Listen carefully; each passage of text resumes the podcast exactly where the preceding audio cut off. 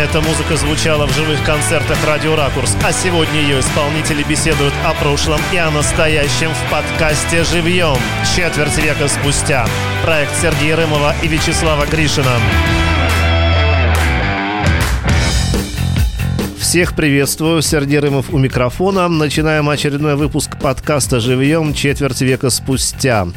Сегодня у нас выпуск необычный, но дело в том, я должен сказать, что вы заметили, уже больше 50 выпусков в нашем подкасте.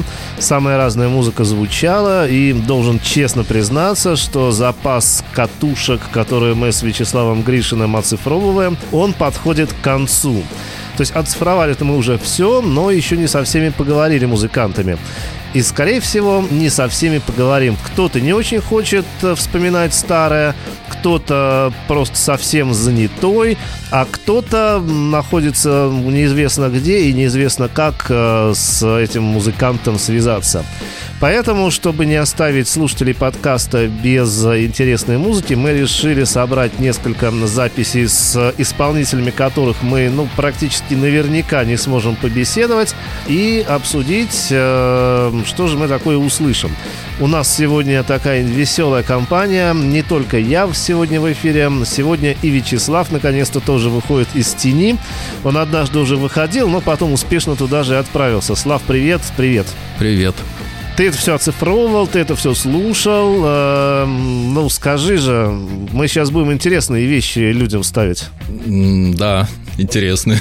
Я, я согласен. Но и даже не только Вячеслав сегодня у нас в эфире. Антон Королев, наш э, дорогой, любимый, уважаемый коллега по радио «Ракурс», в гости к которому мы не так давно ходили и больше уже не придем, потому что передача Антона после этого эфира благополучно закрылась. Антон, привет привет. Рад приветствовать почтеннейшую публику.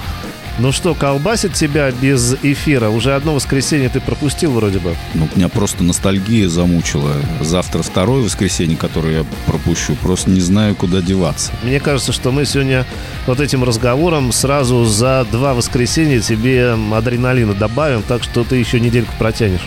Я думаю, что кроме разговора еще адреналина нам потом хватит. Мы припасли тут. Но ты имеешь в виду музыку, которую мы припасли. Музыку, конечно. Мы начинаем с группы под названием «Гитары и джинсы». Группа из Калининграда. Слушаем «Никуда-никуда». Так называется эта вещь. Никуда-никуда не ведут провода.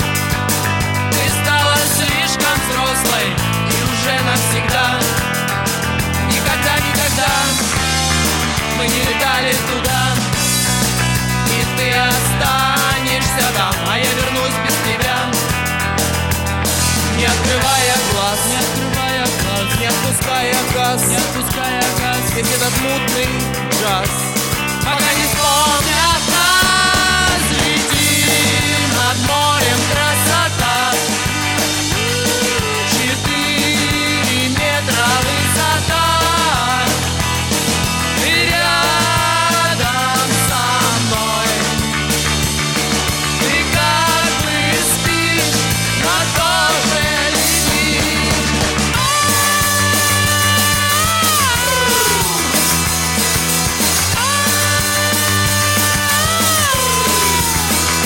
за что, ни за что.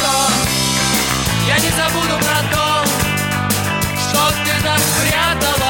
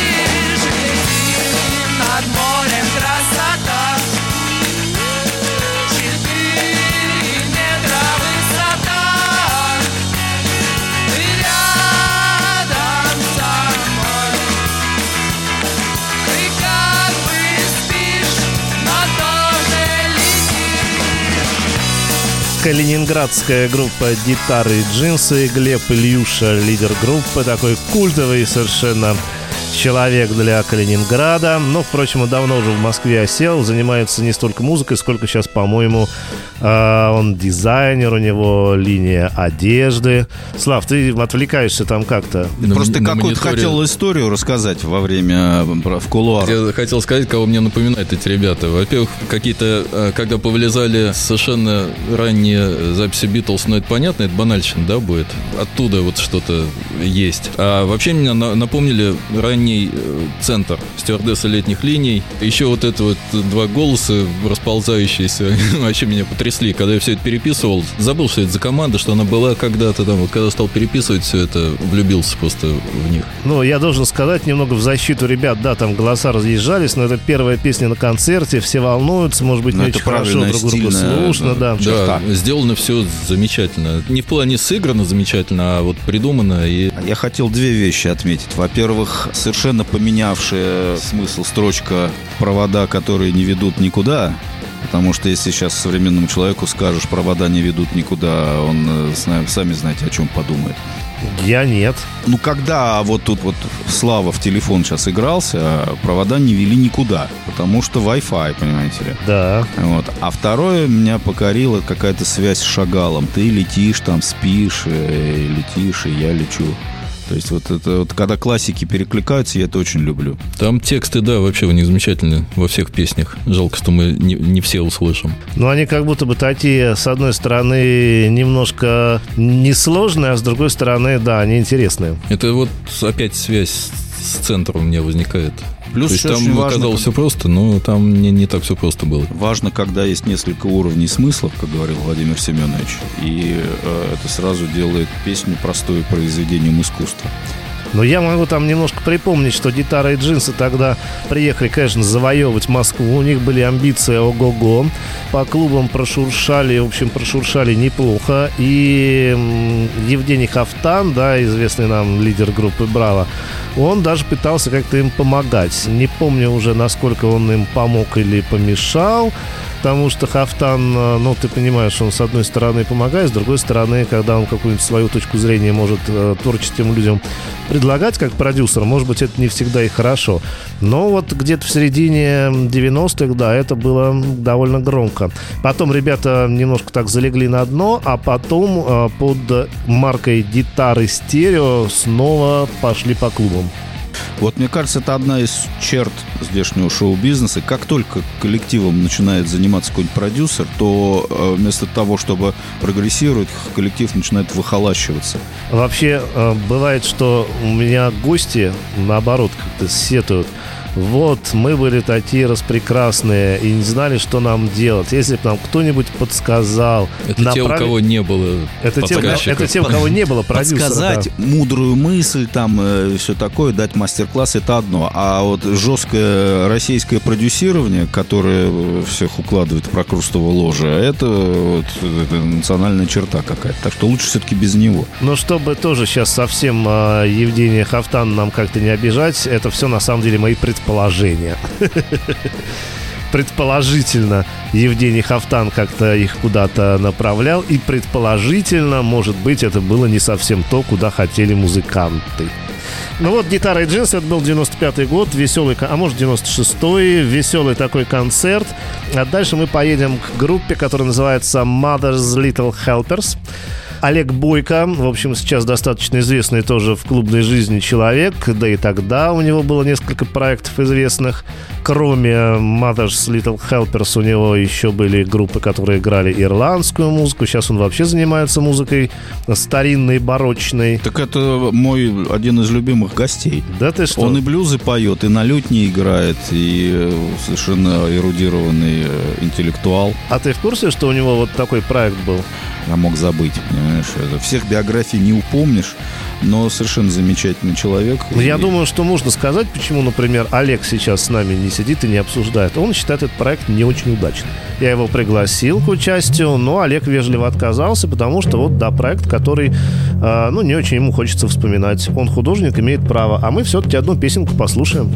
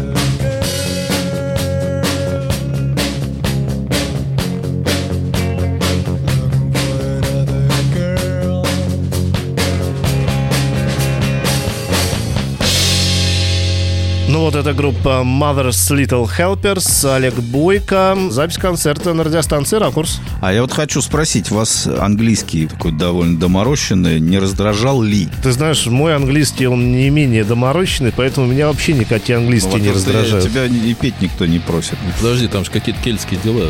Но я так провокационно спросил, на самом деле очень мило звучит. Можно, наверное, подкопаться к произношению, но сама какая-то вот стильность чувствуется. И, и такой музыки, и вот такого произношения именно под такую музыку. Ты знаешь, я сейчас окунулся вот как раз в те годы, когда мы писали с Михаилом Гладковым кельтские передачи, под названием, которые я не смогу воспроизвести, потому Без акцента. там кельты, там что-то. Много присылали, Гриндлинин была такая фирма, которая занималась национальными там всякими делами, вот они очень много присылали всяких кельтских команд. Они все примерно похожи, вот эти вот команды, которые делают такой вот э, ирландский рок, вот современный, вроде бы с кельтскими какими-то древними делами. И там вот язык везде вот такой загадочный. Если натравить на них продюсера, то это все пропадет. А я хочу сказать, что на самом деле вот эта группа Олега Бойко, она, по-моему, не подразумевалась как такая явно ирландско-кельская. У него Она был- в том, как раз в стиле вот того времени, в то время очень много было вот команд похожих. Они и сейчас есть, кстати, да? Я к тому, Они что у так и Олега играют все. Бойко был, и, может быть, даже есть сейчас проект Теллингват. Вот там действительно тельская музыка, вот там все как бы фолк э, такой уклон, а здесь современная музыка ассоциация, потому что, честно говоря, вот эти вещи и другие, с они мне напоминали YouTube, Кренберис, вот такие вот как бы вещи. Современный рок, он явно не имеет каких-то стилистических четких границ, но все равно вот он ирландский, Там фолковые дела есть. Вроде бы такой ракешник современный на тот момент. Ну, с фолковыми какими-то этими фишками. Да, там, кстати, были еще вещи на русском языке у Mother's Little Helpers, но сегодня мы послушали вот только одну на английском языке. Но Олег Бойко, еще раз повторюсь, э, он э, музыкант действующий, музыкант очень активный. Он очень известный, да. Да, он очень известный. Много Сейчас у него людей, проекты совершенно которые с ним- фантастические. Он а, исполняет на старинных инструментах старинную музыку. Да, совсем не то он делает сейчас, что исполнял в 95 году. Но, кстати, тогда вот э, эта группа Mother's Little Helpers, она была по всем клубам московским Ну, завсегда. Да, они были очень известны, всегда в афишах, Да, на слуху. да. И молодцы. В общем, молодцы. Так, ну что, едем дальше. Сейчас давайте послушаем произведение, а потом я расскажу, кто исполняет, кто играл, ну и так далее. Хотя, наверное, многие узнают и так.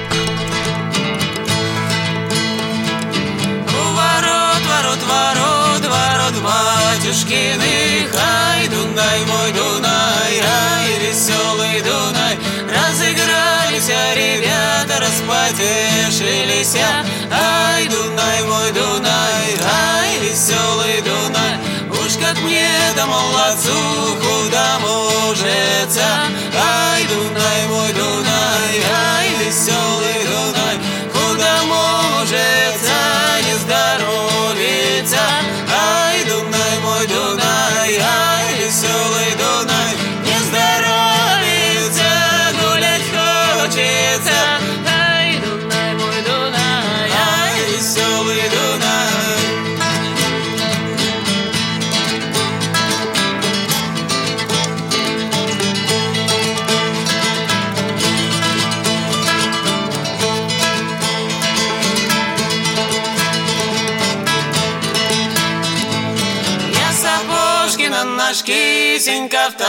на плечо.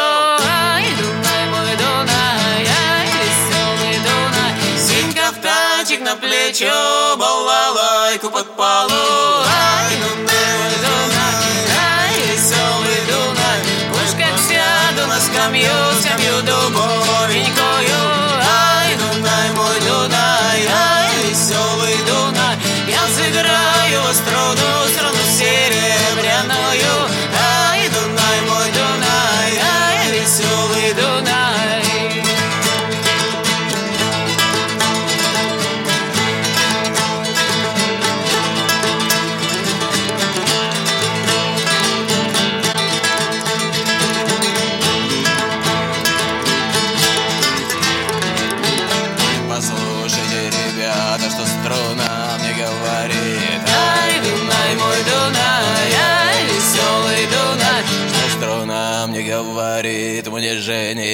жениться велит Ай, Дунай, мой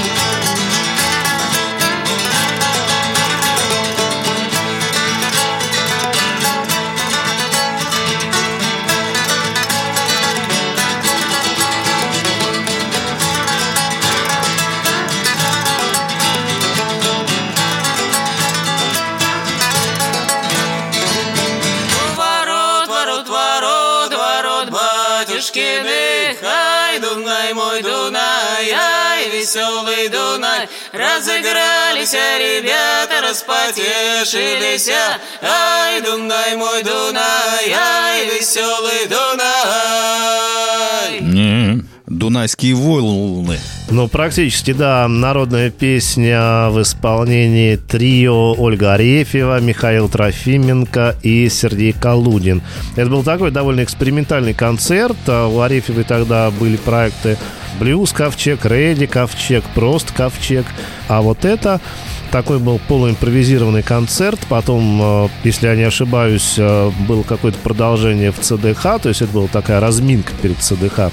На этом концерте были либо совсем новые песни Ольги, либо такие, которые обычно она не исполняет, ну или вообще были такие эксперименты, мы еще послушаем. У меня вот вопрос. Вы оба были свидетели вот этих живых концертов? Или в основном ты, Сереж? Но я даже бы сказал, что в основном Слава, потому что я начал вести живые концерты, по-моему, году в 96-м, Я а до тому- этого далеко не на всех я присутствовал. Я к тому, что это уже бесценные впечатления живых свидетелей мы сейчас выслушиваем. Не просто человек рассказывает, вот был концерт, а вот в его интонациях прям трепещет э, дух тех минут, я считаю. Конечно, трепещет. Вот этот концерт я очень хорошо помню, да, и, по-моему, он был один из самых таких э, необычных, потому что всегда как-то знаешь, что ждать от исполнителей, а здесь никто особо ничего не понимал, что вот сейчас будет. Тем более Сергей Калудин, да, тоже человек известный, э, с собственным творчеством выступающий, а здесь, в общем-то, у него была такая роль бэк-гитариста. Ну да, Калугин, он вообще был первым, по-моему, исполнителем у нас в живых концертах. Он самый первый у нас выступил под гитару. Но эта запись не сохранилась. Эта запись, ну да, наверное, у кого-то сохранилась. Вот, и, естественно, от Калугина не ожидали того, что мы увидели здесь. Ну а чего Потому не что- ожидали, что он как-то на второй Ну, план он, да, он отойдет? сидит и играет на гитаре, и все, а Арефьев тоже, в Это общем, как неожиданно. Клаптон с Кнопфлером, когда был концерт какой-то один из первых Дайрстрейзов, и там Клаптон, а он такой стоял в сторонке, трень-брень, А у них не это, да, кстати, это да. часто бывает, когда объявляется, что концерт там, э, вот там участвует такой человек, ну, ну, смотришь, а он сидит, Том Вейтс где-то сидит сбоку, там, Орбисон поет, куча каких-то гитаристов, барабанщиков, а Том Вейтс где-то его вообще не слышно. А при этом везде написано, что Орбисон с Томом Или как Вейтсом. фильм с Сигалом, где его убили через э, 15 минут. И всё. 15 минут это, кстати, еще ничего, нормально. Но, но, а, роль Сергея Калугина все-таки не ограничилась исключительно вот а, какими-то гитарными пассажами. Не, ну, конечно, мы же все слышим, да. Это просто изначально, когда ты видишь, что сидит Калугин просто играет на гитаре, а Арефьев поет, Трофимов тоже поет. Смысл-то в чем, Слав? Я про что хочу рассказать. У них с Арефьевой был опыт исполнения тогда очень популярные, прямо сильно модные песни Where the Wild Road is Grope, Диктеев и Кайли Миноуг дуэт. Это где она там в болоте, а он ее розами награждает. Да, он ее, соответственно, на тот свет отправляет и розами прикрывает. И Сергей и Ольга, они ее как-то исполняли. Мы начали просить повторить. Сначала отказывались, но потом, в общем-то, никуда не делись. Такой, да, серьезный эксперимент, потому что ребят не репетировали, но вот как получилось, сейчас послушаем.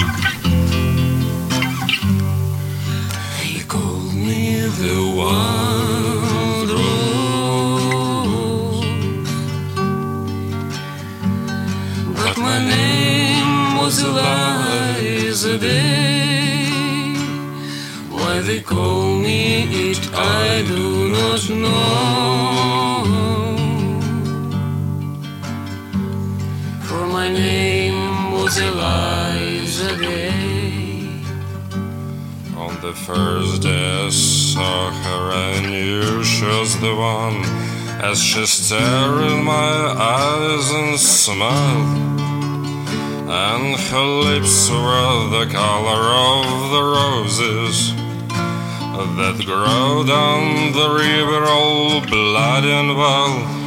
When he knocked on my door and entered the room, my trembling subsided and his embrace. He would be my first man, and with a careful hand, he wiped at the ran down my face. They call me the wild rose,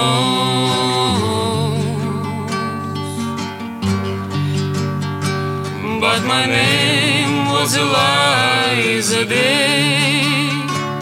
Why they call me it, I do not know.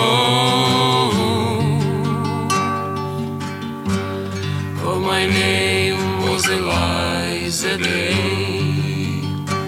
On the second day I brought her a flower. She was more beautiful than any woman I'd seen. I said, Do you know where the red roses grow? So sweet and scarlet and free. On the second day he came single red rose. He said, Give me your loss and your sorrow. I nodded my head as I lay on the bed. If I show you the roses, will you follow? They call me the wild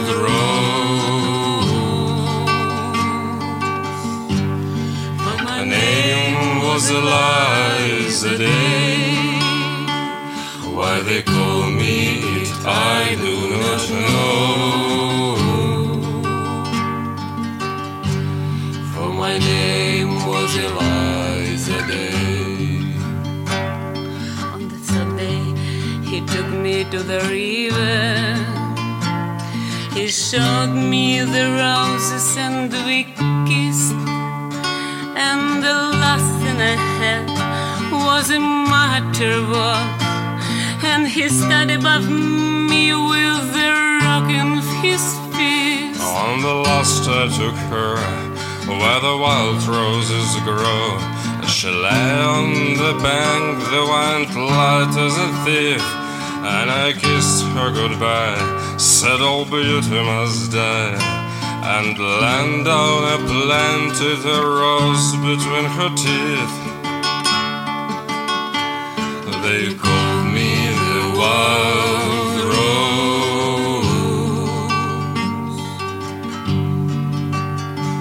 But my name was Eliza Day. Why they call me it, I do not know. For my name was Eliza Day. My name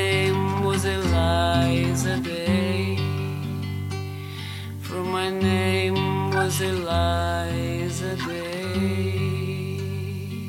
Ну вот это была Ольга Арефьева, Сергей Калудин, Михаил Трофименко. Такой уникальный экспериментальный концерт. И песня была совершенно импровизированная. А в студии я, Сергей Рымов, Вячеслав Гришин, Антон Королев.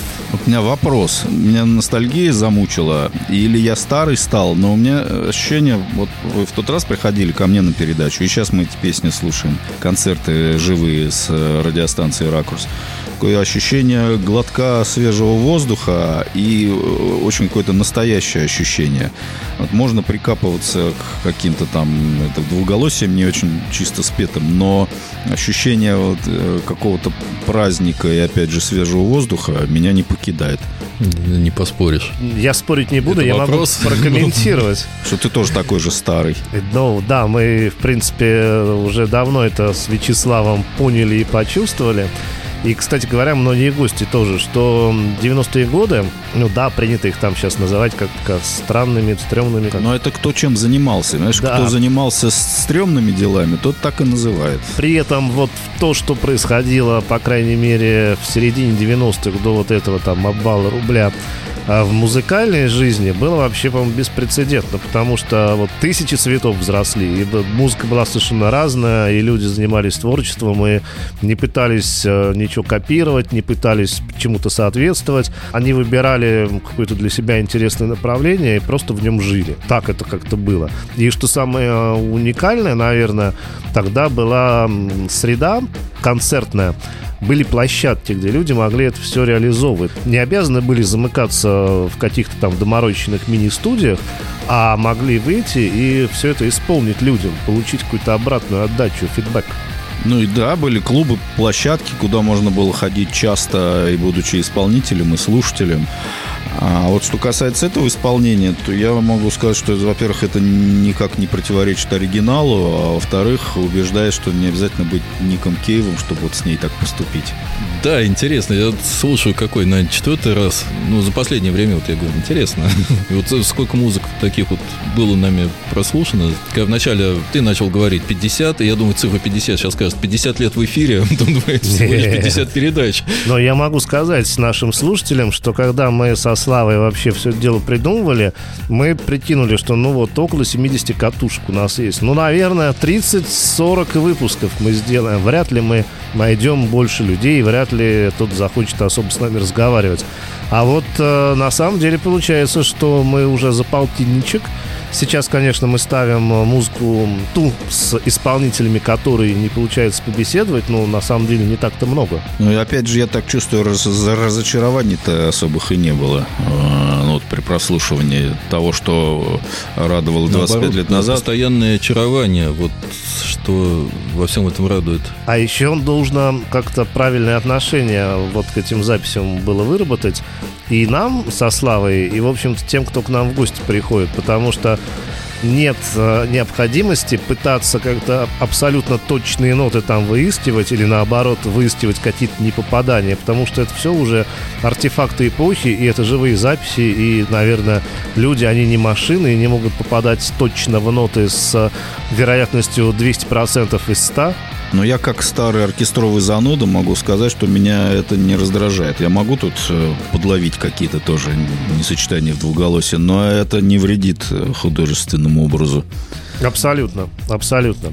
Так, ну что, давай еще одну интересную музыку послушаем. Это будет группа «Веселые картинки», тоже совершенно удивительный коллектив. Увы, большинства из тех, э, кто бы мог нам рассказать об этой группе кто в ней участвовал, нет уже в живых, поэтому ну вот просто будем слушать. И это, ну, тоже одна из таких непростых групп с историей, с харизмой, веселые картинки, запись живого эфира на радио «Ракурс». Светит месяц, светит ясно, светит белая луна. Мне твердят, что я напрасно полюбила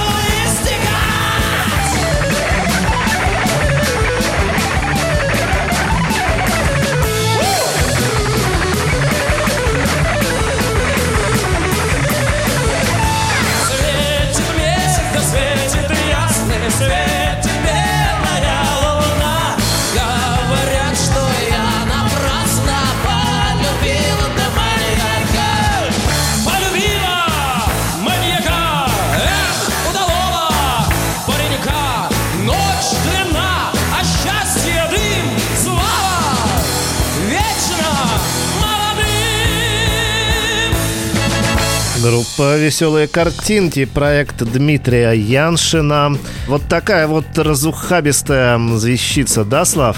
Да, традиции ДК, ВК. Ну, на самом деле, тут и в деревне, я думаю, немало ироничных певцов, которые так бы и пели на селе. Ну, Только слово «маньяк» они, может быть, не все знают, а так, в общем, вот это вот сарказм такой, э, самосарказм. Ну, давай, может быть, Слав, ты как это, человек э, со знаниями глубоких 80-х, Откуда есть веселые картинки-то идут? Там длинная история, это же там наворочено. Там столько людей через это прошло, там и художники, там много чего намешано, и это надо отдельно читать, просто Википедию открывать и...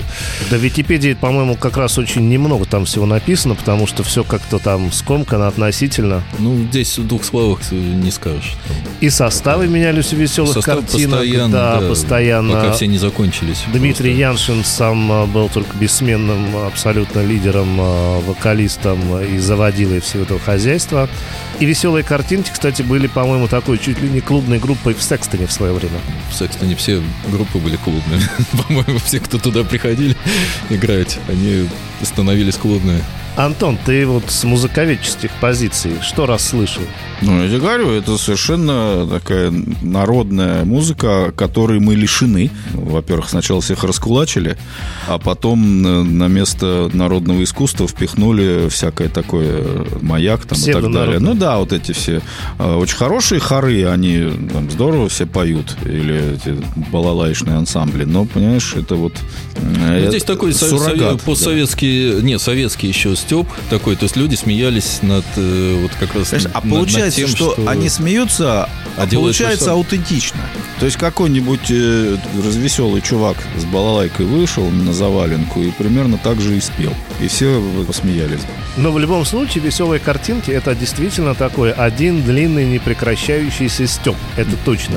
Да, Стебались ну, они над такой всем. грустный А часто понимаете, стёб. есть же три степени стеба. Значит, э, первая степень стеба, когда ты стебешься, и никто не понимает, что ты стебешься. Вторая, когда ты не стебешься, а все думают, что ты стебешься. А третья, высшая степень стеба, это когда все равно, стебешься ты или нет, потому что это уже настоящее искусство. Это какая была степень? Ну, это вот э, конкретнейшая самая такая... Третья прим. Где-то так, да. Здесь можно от названия вообще оттолкнуться, и все понятно становится. Ну, в общем, да. Веселые картинки. А следующая группа это для нас вот по-прежнему загадка. Не смогли мы найти пока никаких концов а, этих исполнителей. Может, еще попробуем поискать. Но давайте мы сейчас в любом случае послушаем одно из произведений, которые группа «Меланж» исполняли на радиостанции «Ракурс», ну и затем поговорим. Здесь нам длинных историй рассказывать, к сожалению, не получится. Будем просто обсуждать музыку, то, что мы услышим сейчас. Baby,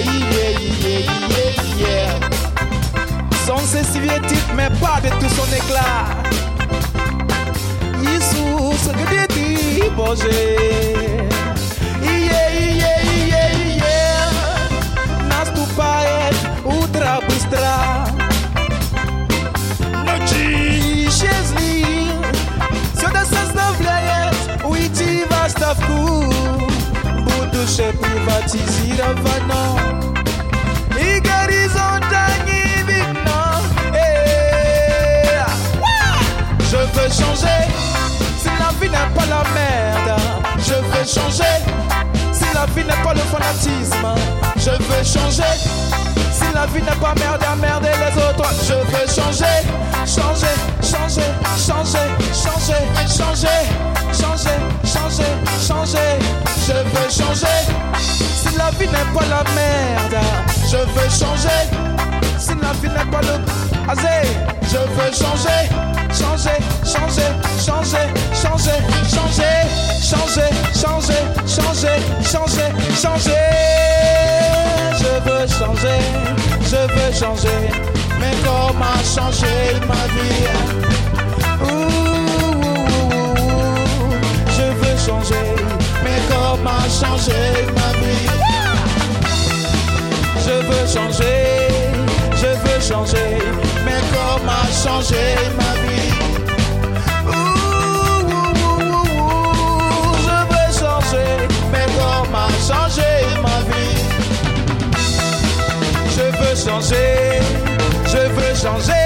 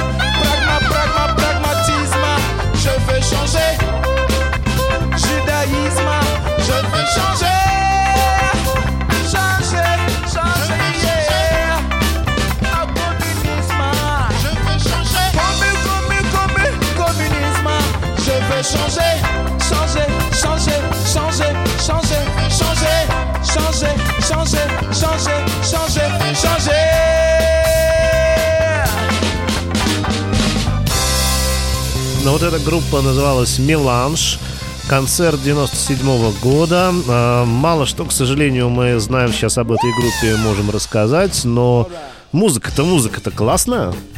Вот меня опять обуял синдром антиведущего. То есть, когда слушаешь музыку, и ничего не хочется говорить. Не интервьюировать никого, не самому что-то отвечать. А вот чтобы это еще что-нибудь включил и дальше, дальше слушать.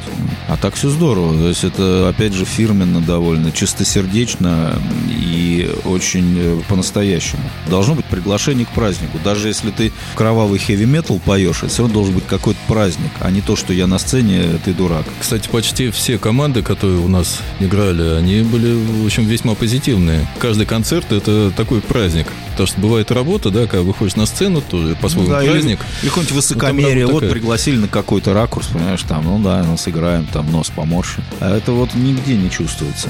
Да, и еще, что я отметил за все это время, пока мы все это поднимали, 90-е годы, значит, такие были, когда к нам стали приезжать какие-то люди оттуда. Как-то все увлеклись западными исполнителями и очень мало обращали внимание на своих, которых навалом было, да, были, вот как мы говорили, там были клубы, были концерты, было полно музыкантов, все чем-то там занимались, выступали.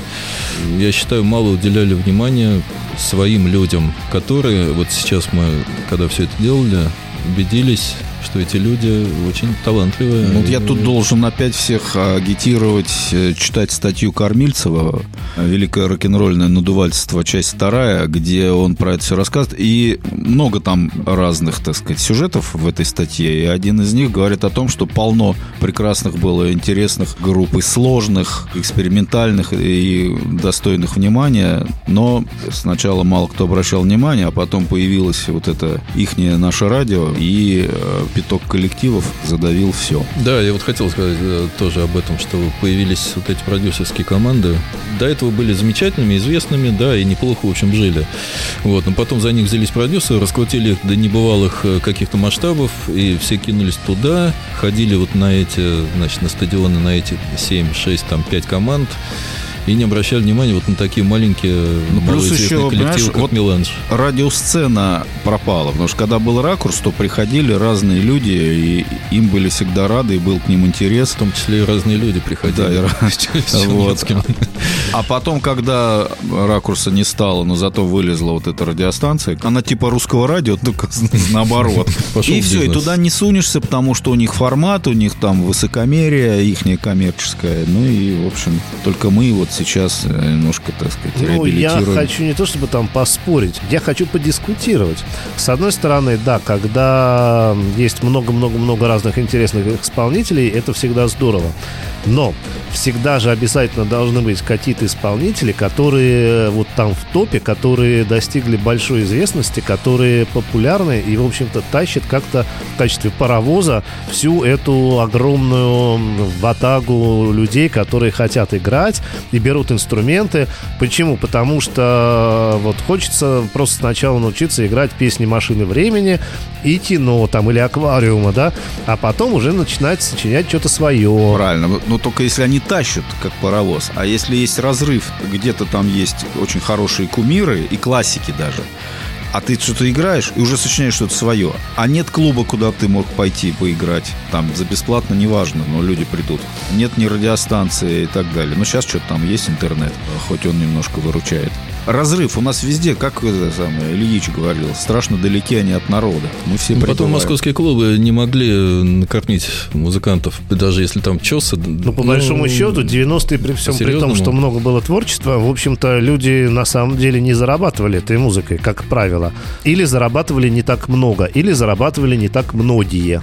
Ну, были еще варианты, правда, это больше начала 2000-х, если взять э, там Дельфина, который зарабатывал нормально и не раздувал цены. Ну, он или там его директор. То есть коллектив стоил разумных денег, залы заполнялись всегда, самоотдача была при любой публике. Поэтому клубы в разных городах могли позволить себе хорошего исполнителя. Ну, у Дельфина все-таки был определенный такой довольно специфический старт.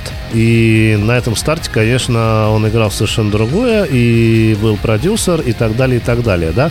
А вот когда, условно говоря, ты действительно приходишь э, с самого низа, да, из какого-то там маленького подвальчика, потом перебираешься в подвальчик побольше, в маленький клуб, потом в большой так далее. Таких-то примеров не так, чтобы и много. Да, но должны быть под- подвальчики маленькие, побольше, побольше, и потом уже жизнь растает по своим местам. Окей. Давай поедем дальше. Сейчас послушаем одну из самых коротких песен, которые исполнялись на живых концертах радиостанции «Ракурс».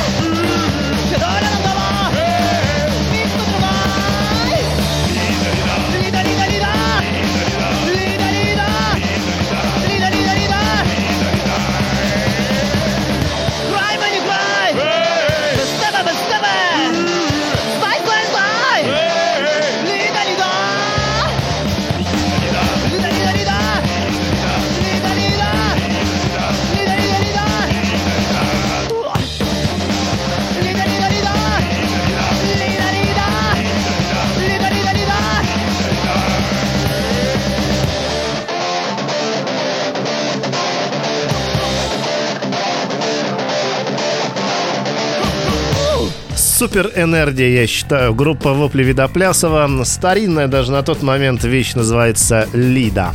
Еще хорошая песня для того, чтобы тестировать дебилов. То есть, если кого это раздражает, тот дебил.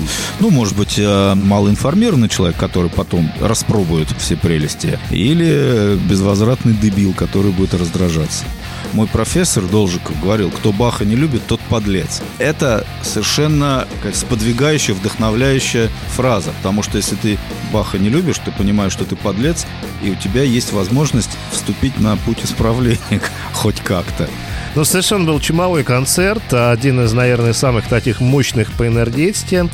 Тогда на радио «Ракурс», хотя все было очень здорово, но, конечно, Вопель Видоплясова смели ураганом.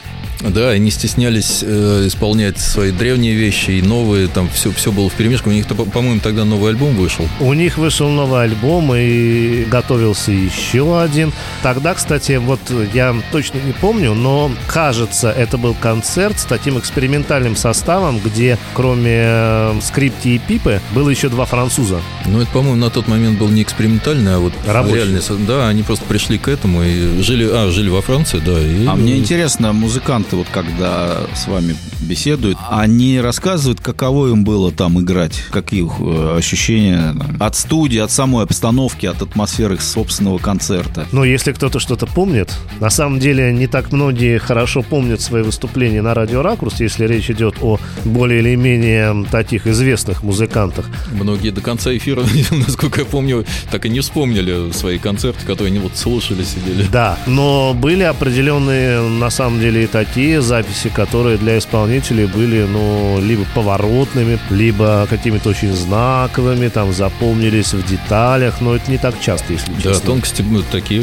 рассказывали, мы даже удивлялись. Они, да, мы отлично все, мы вот пришли туда-то, это на Баумской, это вот там, там, они вот чуть ли не трамвай помнили, на котором ехали. Ну вот э, вопли Видоплясу, они дали такого угара, по-моему, они в студии, когда перед еще концертом они давали небольшое интервью, они там что-то акапеллы исполнили. Это на видео есть. Мне еще нравоучительная мысль пришла в голову. То есть тут ты говорил про возрастание музыкантов из маленьких подвалов в подвалы побольше. Тут еще момент такой, зачем ты берешь инструмент? То есть вот человек берет инструмент с целью денег заработать и, и чтобы всем понравиться. Это всегда слышно. Или человек берет инструмент, потому что не может не взять, не может не спеть, не может не собрать себе единомышленников. И это тоже всегда слышно.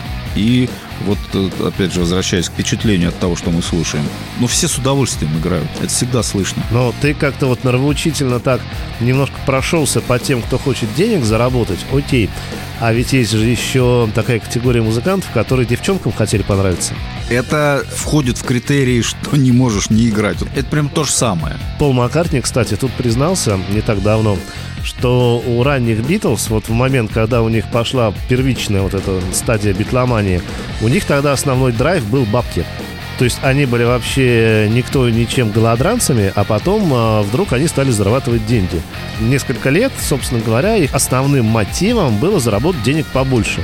Но в какой-то момент этот мотив стал уходить на второе место и уступать уже вот тому чистому творчеству, которое где-то вот там с середины, наверное, битловской дискографии очень хорошо начинает вылезать, ну и дальше просто в какое-то незамутненное чистое искусство превратилось. Но это интересный отдельный вопрос взаимоотношений гения и башлей. Он, например, как э, к башлям относился Шаляпин или как его друг Рахманинов. Да? И Рахманинов, он, во-первых, э, дворянин древнего рода, а Шаляпин хуже происхождения придумать нельзя. Это из таких люмпинских низов. Естественно, он любил деньги, потому что дико голодал всю свою молодость. Вот. А у Рахманинова с ранних его творческих шагов, когда он начал сочинять и издаваться, с башлями было все хорошо. Но это не важно, потому что это были два совершенно прекрасных близких друга и два таких человека, благодаря которым нам не стыдно русским называться, например. Ну что, вот кое-что мы сегодня послушали.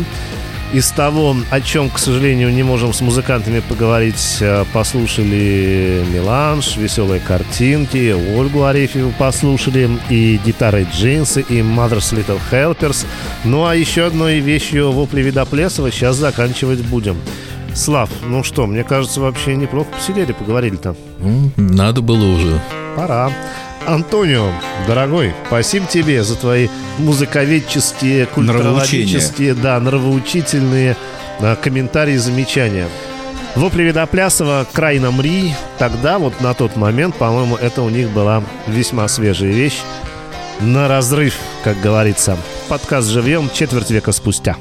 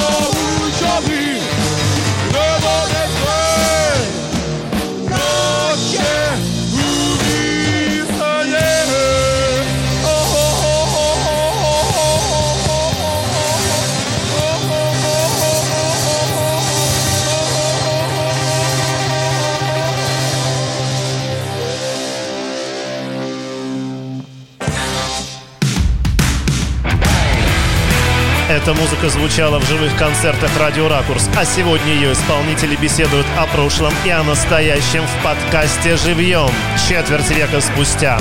Проект Сергея Рымова и Вячеслава Гришина.